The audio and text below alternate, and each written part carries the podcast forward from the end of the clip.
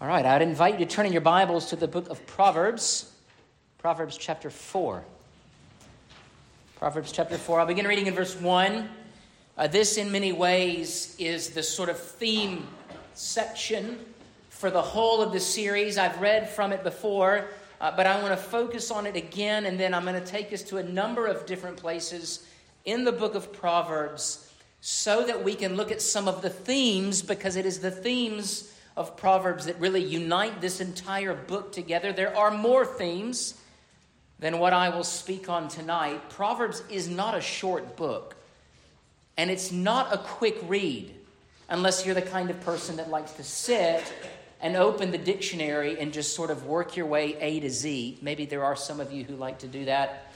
Um, go for it. Proverbs, though, is not as disunified as others perhaps have thought and taught and preached in the past.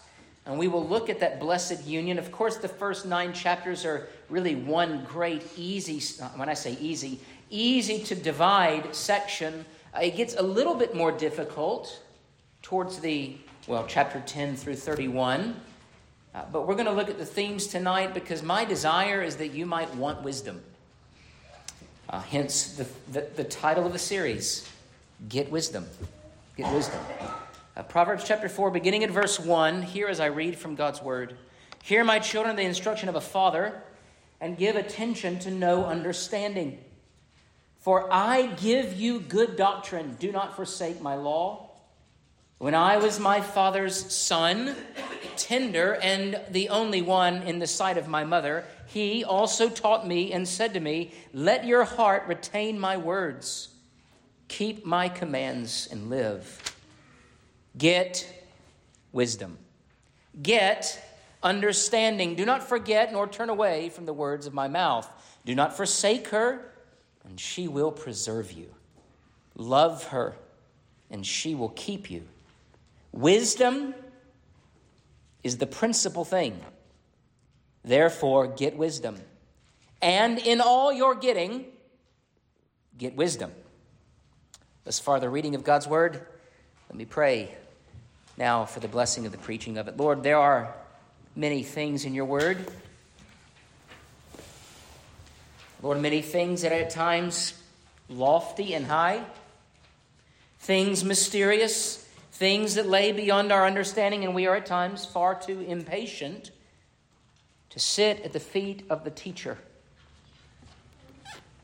And we ask even now that for a time that we might sit like Mary at the feet of the Word made flesh, that by your Spirit you would impart to us tonight the very thing you have called us to get wisdom. That it may abound in us, that we might not only be finer and truer and more faithful worshipers and followers of Christ, but that we might be of great benefit to our neighbor as we endeavor to bless the world in the keeping of your holy law. We ask these things in your name. Amen.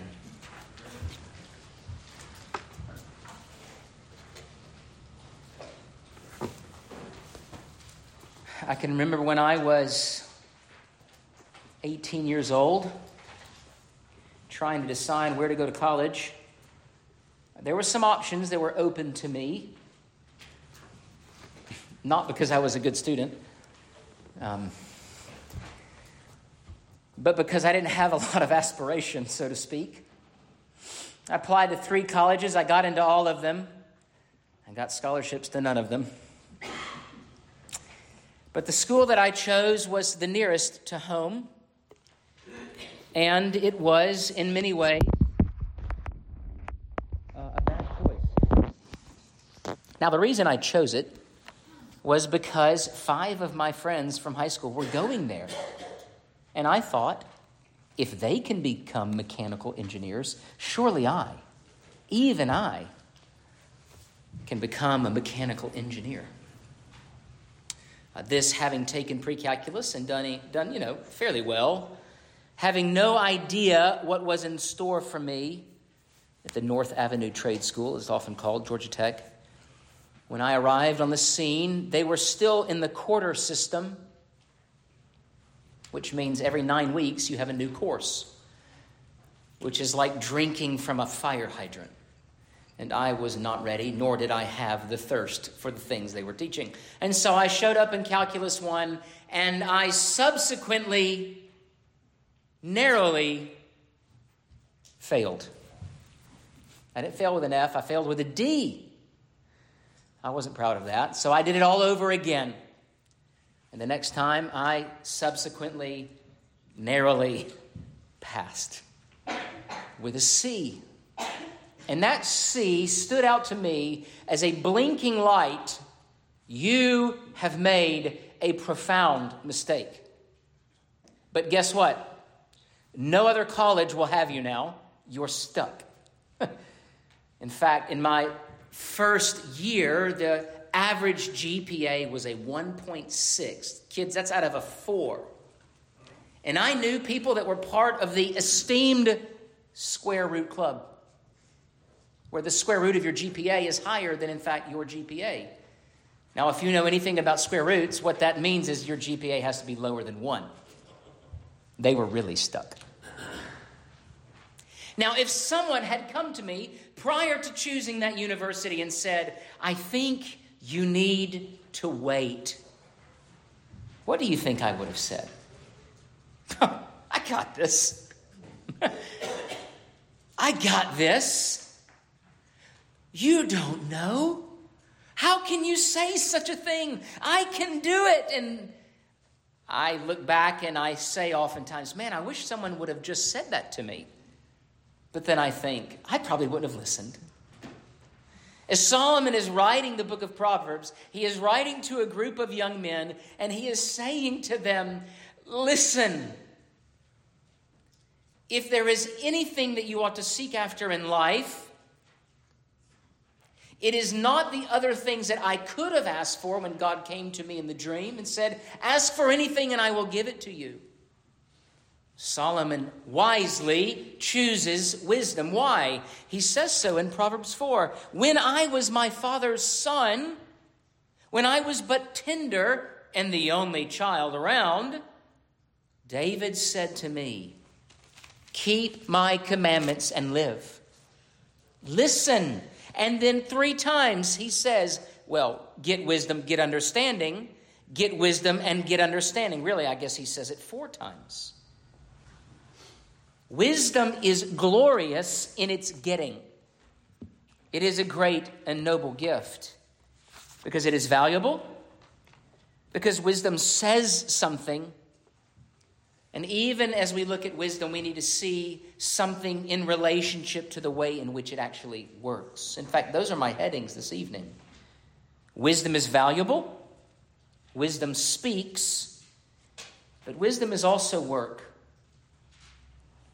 Now, I say this, some of you who are young, some of you who are old, some of you who are in between. If there is ever an exhortation to give to those who are here in church, if I have your ear and may bend it for a little while, it is to get wisdom. So let's look at themes related to wisdom first under the heading of the value of wisdom. First is the preciousness of wisdom. We see this theme recurring in the book of Proverbs. In fact, it's in the book of Job where it is relayed to us that of all the things that men can get as resources from the earth, whether we are mining jewels or precious metals, or we are harvesting crops, or we are doing animal husbandry, of all the resources the earth has to offer, though wisdom is readily present, it is actually something that comes from above. It does not spring up from the ground. You cannot mine wisdom. Well, there is one source that you can mine, and it is the Word of God that comes from above. It is the language, it is the speech, it is the perfect revelation of God. And for this reason, we say wisdom is precious because of who it comes from but not only who it comes from, but as we know, all wisdom is inherently practical. Therefore, it is valuable because of its effect.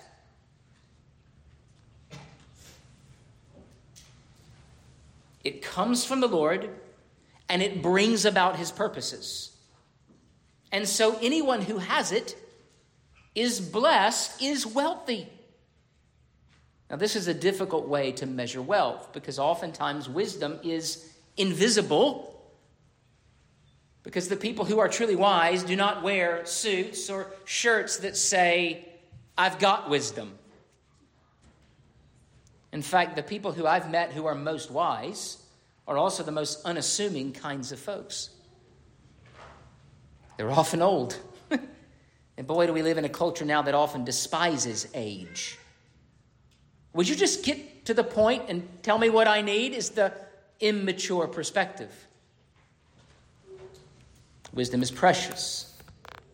Not only is wisdom precious, but one of the themes that we find in Proverbs as it relates to its value is what wisdom grows up into. In Proverbs 3, we read, Her ways are ways of pleasantness, speaking of wisdom, the personification of it, and all her paths are peace. She is a tree of life to those who take hold of her, and happy are all who retain her. She is a mighty tree. And she provides for those strength, refuge, shade. She reflects the life that comes from the one the tree is planted into. It is a tree that brings fruit. And that is what God says will happen to those whose lives are planted in His Word. They will become mighty trees who bear green leaves even in old age. And so it grows into this mighty bulwark of strength and beauty. Not only is wisdom a mighty tree, wisdom is inherently practical. Uh, one of my favorite shows used to be a show called Junkyard Wars. I don't think it's on anymore. Junkyard Wars was a, a kind of reality game show in which two or three teams were pitted against one another and they were given something they had to design by junk in a junkyard. And the guys that were best at junkyard wars were not the guys that were making A's in calculus, why I was making C's and D's in calculus, you know, those type. In fact, if there ever was a ceiling fan that needed to be installed with my roommates, guess who installed it? Right? The commoner who was a political science major. I knew how to do it. You know I had it, how I did it because I've touched electrical wiring enough to know which two parts you shouldn't touch. they would look at it and go, "Hold on, let me get my book," and I just go, "Okay, we gotta, we gotta do this."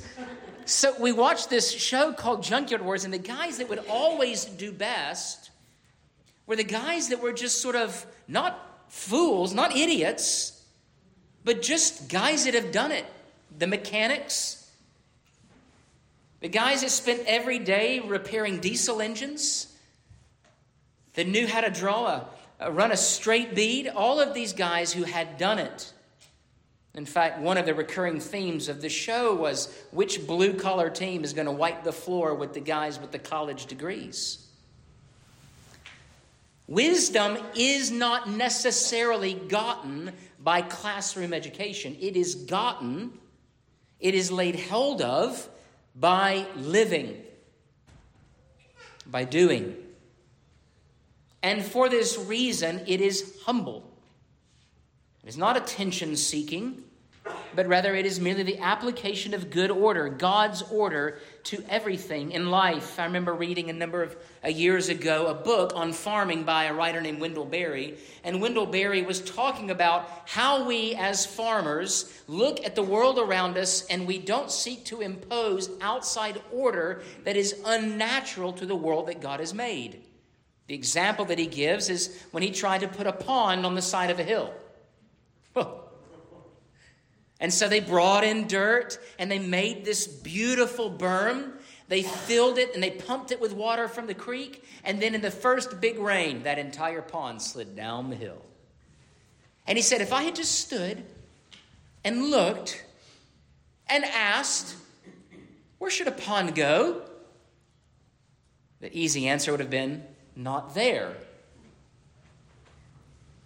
And so oftentimes, wisdom takes a situation of failure and learns from it humbly. And this is one of the themes also we find in the Proverbs. It is inherently practical because it is by nature humble. Now let's move to the second heading in terms of wisdom speaking. There are also themes in the book of Proverbs uh, that regard our mouths and our ears. The first thing that we can say about wisdom is that wisdom does not look to honor oneself. In Proverbs 26 12, it is made very clear that those who seek to exalt themselves are no partakers or practitioners of wisdom that wisdom, according to Proverbs 21:30, seeks to honor the Lord explicitly, exalting the counsel of Almighty God as glorious and good. For those who are wise do not seek to find it in themselves. They know where it comes from. In Proverbs 28, 25, and 26, we read, He who is of a proud heart stirs up strife but he who trusts in the Lord will be prospered. He who trusts in his own heart is a fool, but whoever walks wisely will be delivered. What do you think Solomon would think of every Disney movie ever made? Since, well, not ever made, but certainly in the last 20 or 30 years. He who trusts in his own heart is a fool. This is a difficult principle to learn as a young person because oftentimes it's the thing we know best. It's the thing we trust most because we know it best.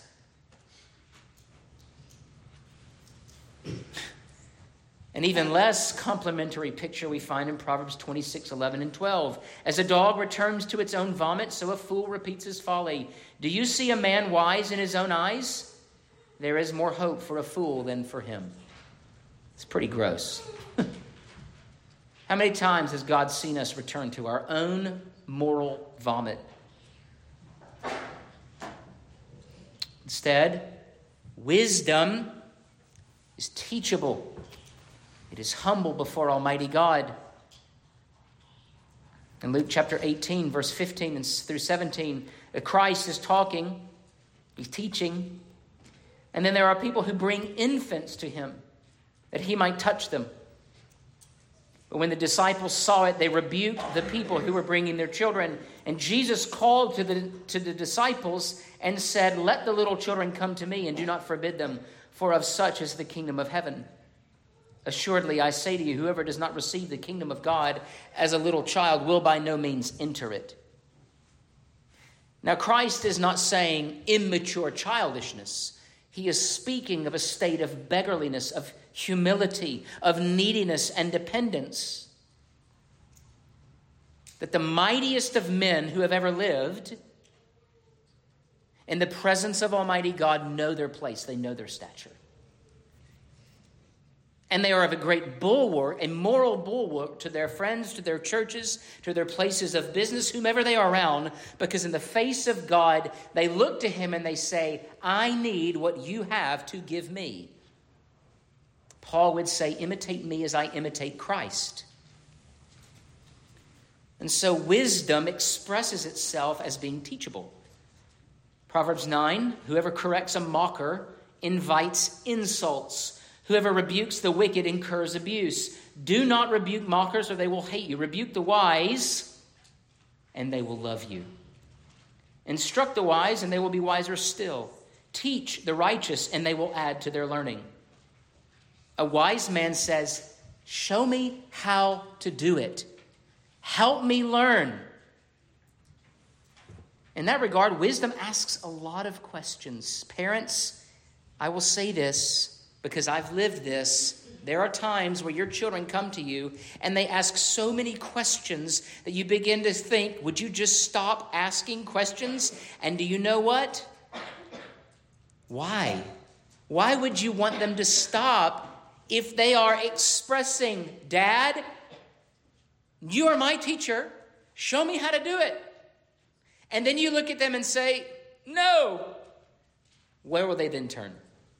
To someone who will answer their questions about where they come from and what they are for and who they should marry and what kind of job they should seek out, where they should go to. All of these decisions that are big life decisions and the humility to ask help in those things spring forth and flow naturally from Where does a butterfly come from? And you listen and go, What are these questions? And some of them are really quite wonderful. But some of them are so mundane, you have to remind yourself this is God's design. And wisdom does not only listen well. As my mom said to me, and I never should never sure if it took, God gave you two ears and one mouth. Listen twice as much as you talk. I'm not sure if I've heeded that counsel yet or often. Wisdom not only listens well, but it does speak well. When it's time to open your mouth, one of the themes that we find concerning wisdom, we find in Proverbs 10, verse 18 and following He that hideth hatred with lying lips, and he that uttereth a slander is a fool. In the multitude of words there wanteth not sin, but he that refraineth his lips is wise. The tongue of the just is as choice silver, the heart of the wicked is little worth. The lips of the righteous feed many, but fools die for want of wisdom. I have known men in my life simply by the lives that they lead. When they talk, I listen.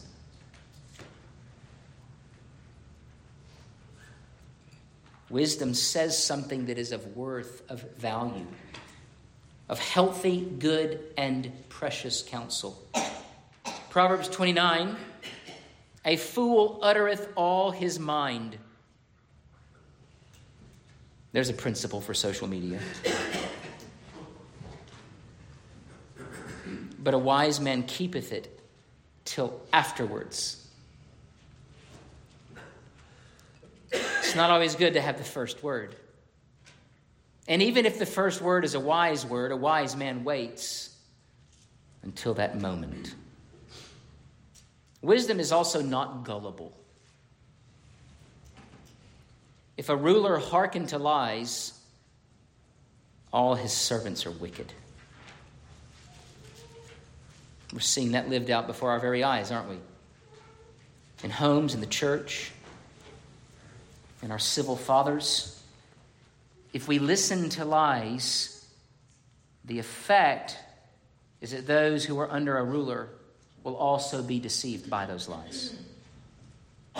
Not only as it relates to speaking, humility, teachability, but with the mouth, wisdom brings peace. Wisdom brings peace. It is peaceable. Bless, or by the bless, uh, Proverbs 11, sorry. By the blessing of the upright, the city is exalted, but it is overthrown by the mouth of the wicked. Proverbs 11:30 He that diligently seeketh good procureth favor, but he that seeketh mischief, it shall come unto him. We know this saying well. go seeking trouble, trouble will find you. Many of these are just sort of the idioms that I heard in my youth by the salty dogs my dad knew, his buddies from back in high school. Proverbs 29, verse 8 says, Scornful men bring a city into a snare, but wise men turn away wrath. Is it no wonder we see such violence around us in our culture? Murder, betrayal of the innocent, the promotion of violence. Boy, do we need wisdom. Not only does wisdom bring peace, it also testifies to salvation. It is inherently evangelistic. The fruit of the righteous is a tree of life, and he that winneth souls is wise. In Daniel chapter 12, verse 3, 3, we read, And those who are wise shall shine like the brightness of the sky above and those who turn many to righteousness like the stars forever and ever. When you are wise, you are lit a light, and the Spirit who works within you is the one who makes you an example to the world around you. Be wise, and you will be an evangelist. And then, lastly, thirdly, as it relates to themes in Proverbs, we see that there is something in relationship to work and wisdom. As I said already, there is nothing more practical than wisdom. It is integrity, judgment, knowledge, understanding applied to life. It is to take the doctrine and the purposes of God and turn them on the world and set them loose by your mouth and by your life. But it is a monotonous, menial, yet glorious work. And it is a work that we must do without much management. Proverbs 6 6 Go to the ant, thou sluggard, consider her ways, be wise, which, having no guide, overseer, or ruler, provideth her meat in the summer and gathereth her food in the harvest. How long wilt thou sleep, O sluggard? When wilt thou arise out of thy sleep? And then he goes on. But what is the example of the ant? The ant does it without having someone constantly saying, Go do this. Proverbs 10, verse 2 Treasures of wickedness profit nothing, but righteousness delivereth from death. The Lord will not suffer the soul of the righteous to famine, but he casts away the substance of the wicked. He becomes poor that deals with a slack hand, but the hand of the diligent make rich. He that gathers in summer is a wise son, but he that sleeps in harvest is a son that causes shame. I don't even know if the word shame is a word we understand as it relates to righteousness anymore. In fact, even now we are being taught and instructed the only thing that we should be ashamed of is the objective statement that you should feel ashamed. This postmodern world, it is also a lazy, good for nothing world. How is faithfulness in work a blessing? Think of it this way as God provides you greater gifts, resources, and He blesses you with these wonderful blessings, you are in turn able to take those things and look to those with need and say, Here, out of the rich abundance of God good, God's good gifts. We are living now in an age where many Christians have never experienced the great blessing of giving to those with need because they are not only lazy in terms of their work, they feel privileged in terms of what they are supposed to have, even when they do not work. But because of this mindset, when they do get something, what do they do? Spend it all and give none of it away. Sometimes work is just utterly and totally humdrum. It is menial, and at times it is even boring. And when I say the word boring, children, you think, no. It's the worst word in the English language, and I say to you, no, it is not. For it is out of that state of boredom that the great ideas that have shaped our civilizations come.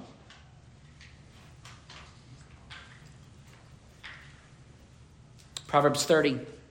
There are four things which are little upon the earth, but they are exceedingly wise. Here are the four things. There are not many of them, but they are wise. The ants are a people not strong, yet they prepare their meat in summer.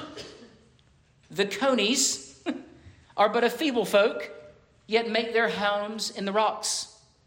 The locusts have no king, yet they go forth, all of them by bands. The spider takes hold with her hands and she's in the king's palaces.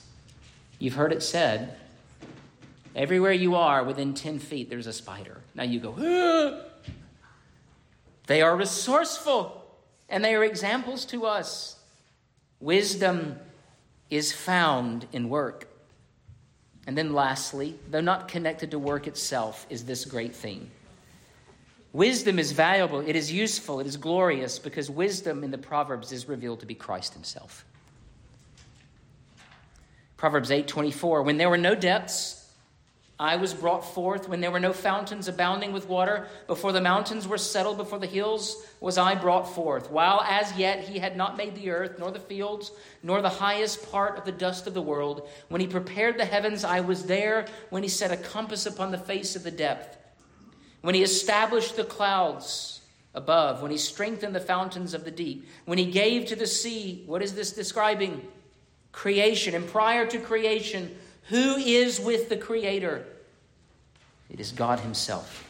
It is Christ, the eternal Logos, the firstborn of all creation, the one by whom and through whom all that was made has been made. It is Christ. And so to pursue wisdom is not to pursue an idea or merely an ideal or a concept or a list of things, it is to pursue the person, Jesus Christ. And for this reason, then, the writer continues to say in Proverbs 8 Hear instruction and be wise, and refuse it not. Blessed is the man that heareth me, watching daily at my gates, waiting at the posts of my doors. For whoso findeth me findeth life, and shall obtain favor of the Lord. But he that sinneth against me wrongeth his own soul. All that hate me love death. Wisdom is life. It is our righteousness. And so, why themes? I ask again. Because I want wisdom to be beautiful to you.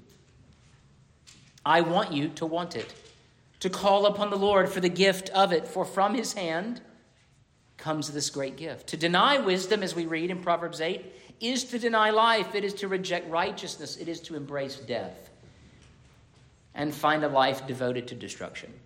And frankly, it is to frustrate your neighbor. It is to be a burden and not a blessing. It is to bring down and hold back and not to build up and give strength. I want you to come to the book of Proverbs with a longing heart and an outstretched hand. Let's pray. Oh Lord, as we seek your wisdom,